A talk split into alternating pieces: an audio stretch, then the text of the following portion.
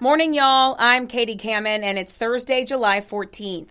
On this date in 1980, the Republican National Convention opened in Detroit. Nominee apparent Ronald Reagan told a welcoming rally that he and his supporters were determined to, quote, make America great again, unquote. And here's a quick trivia quiz for you. Can you guess which classic cartoon character made his very first appearance 89 years ago today? I'll tell you the answer after your weather and headlines, but let's see what that forecast has in store for your Friday Eve. A very good Thursday morning. Meteorologist Stephanie Stein here from Live 5 News. Tracking a hot and humid day. High temperature around 90 degrees. Should see a little bit of sunshine before our storm chance starts to tick up into the afternoon and evening. A few storms could even produce some gusty wind and heavy rainfall. Just stay weather aware if you have any afternoon or evening plans. Temperatures tonight staying in the 70s as we head into our Friday and the weekend. We stay unsettled. Higher rain chance actually on Friday. Saturday and Sunday, we'll also have to dodge a few storms if you're out and about for the day. Into next week, things kind of get back to normal. That typical summertime sea breeze storm activity possible into next week. Also, high temperatures get back into the 90s. You're listening to Morning Y'all, your local headlines and first alert weather forecast, powered by the Low Country's news leader, Live 5 News. Now, let's get to your morning headlines. In Mount Pleasant, one person has been taken in by police for medical evaluation after police got a call about someone wearing a bullet resistant vest firing a gun multiple times. Officers responded to Founders Way off Rifle Range Road around 12:30 yesterday afternoon and took that person into custody. No one was injured during the incident. The Orangeburg County uh, 19 year old accused in three sexual assaults will be staying behind bars. A judge revoked the probation of Bowen Turner. Turner is accused of sexually assaulting three teens in three different counties. And while out on bond for those cases, records showed that he violated house arrest dozens of times. He was originally sentenced under the Youthful Offender Act, so he will serve 10 to 14 months. He also must now register as a sex offender. The Charleston County Sheriff's Office has a new chief deputy. Sheriff Kristin Graziano promoted Fletcher King to his new role during a ceremony at the North Charleston Coliseum. King takes over for Joy Smith, who was fired earlier this year for outstanding student loans. A new boutique luxury hotel could be coming to West Ashley, where an abandoned car dealership now stands. Ray Arena spoke with officials who say the project could spur more redevelopment. Last night, the West Ashley Revitalization Commission were shown renderings of a new hotel along Savannah Highway. Overall, they say they are happy about the project but had some concerns. The proposed 200 room hotel is slated to go along US 17 in between Orleans and DuPont roads. It will feature a 10,000 square foot convention center, two retail buildings facing Highway 17, a pool, and a rooftop restaurant. Charleston City Council member Peter Shahid chairs the commission. He says the project could bring $20 million to the local economy while creating around 150 jobs. But some commissioners say they're worried about adding more cars to an already busy highway. Developer R4 Architecture says they're conducting a traffic study but would work with officials to make adjustments as needed.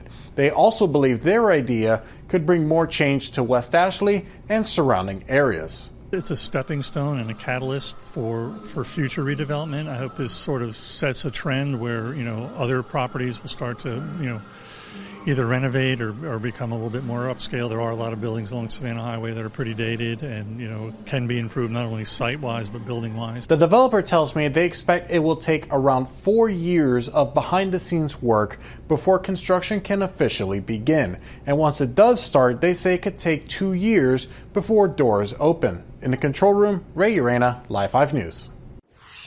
Well, Moncks Corner residents are invited to take part in the town's 2022 comprehensive plan. Officials say this plan will define what the town will be over the next decade or two, so community input is super important. Lauren Quinlan joining us live now with more on just how the community can get involved. Good morning, Lauren.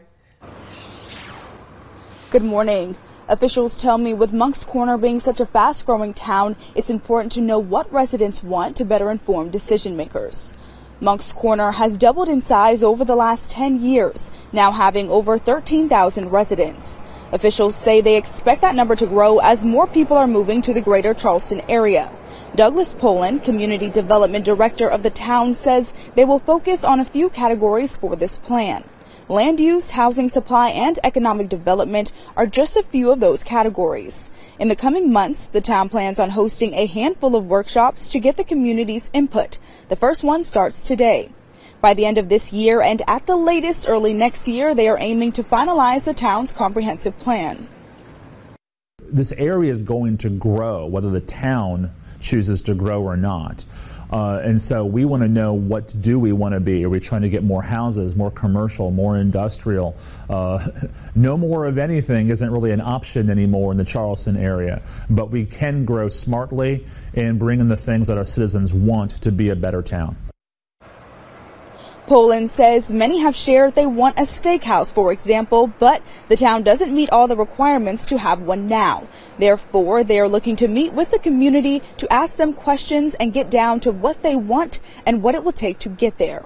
Today's drop-in workshop will start at 4 p.m. at the town's council chambers. Reporting live in Moncks Corner, Lauren Quinlan, Live 5 News. Well, this morning, Charleston City leaders will be reviewing plans for a portion of the Church Creek Flood Resilience Project, a project addressing floodwater in the Church Creek area of West Ashley. Molly McBride joins us live with details about what these plans entail. Molly? Today, they will be reviewing plans for Wolk Drive, which is the second phase of the project. I spoke to somebody in the area who is anxiously awaiting progress as hurricane season continues. The project has four phases in total. Phase one is currently under construction and includes converting three vacant properties in the neighborhood into natural wetland systems. Phase two, which will be reviewed today, will convert two additional properties to wetland systems, add a pipe, and improve the canal system. Charleston's Director of Stormwater Management, Matthew Fountain, says the improvements will give stormwater a better pathway to drain into the primary canal system. They plan to remove dirt from the properties to make a depression in the middle and then plant native water friendly species like grass and wetland vegetation. The project is funded through a combination of city funds and a grant from the National Fish and Wildlife Foundation. They received the grant because of their approach to restore natural systems and wetlands. Fountain says he hopes the wetlands will become an amenity for the community in addition to providing ecological and flooding benefits. It's a great time to be doing stormwater work in Charleston. That there's we're starting to finally hit our momentum. You know, it's kind of that uh, you roll downhill and you get more and more speed and more and more effort going and more and more money being invested and seeing some real improvements. The meeting is this morning at 9 a.m. and the public is encouraged to join virtually. For more information about how you can join, visit live5news.com and click on this story. Reporting live in West Ashley, Molly McBride, Live 5 News. Abortion providers in South Carolina have filed a challenge in court against the state's ban on abortion after six weeks. The plaintiffs want a temporary restraining order put in place to prevent the enforcement of the law. They claim it violates South Carolinians' constitutional rights to privacy and equal protection. Planned Parenthood South Atlantic is one of the plaintiffs. In a statement, the president said, quote, this fight is not new to us and we know what's at stake. Without court intervention, South Carolinians will continue to suffer in a state with dangerously high rates of maternal mortality and infant mortality, particularly among black women and babies, end quote. The governor responded to the challenge in court yesterday afternoon. I think that our state law is a good law, and I think we will ultimately prevail. Well, Republican state senators have recently introduced a bill that would ban all abortions in South Carolina from conception except to save the life of the mother. At the start of the show, I told you that 89 years ago, a famous cartoon character debuted in his first comic strip. That famous spinach loving character was Popeye the Sailor Man back in 1933. Celebrating birthdays today, football player turned actor Rosey Grier turns 90 years old. Actress Jane Lynch is 62. Actor Matthew Fox from Lost and Party of Five turns 56. Actress Missy Gold from Benson is 52. Thanks for joining us for Morning Y'all. From Live 5 News, I'm Katie Kamen. I'll talk to you tomorrow. Morning Y'all is produced every weekday morning. Be sure to subscribe wherever you get your podcasts and download the Live 5 News app for your mobile device. Get the latest news and weather updates 24 7 from Live 5 News, the Low Country's news leader.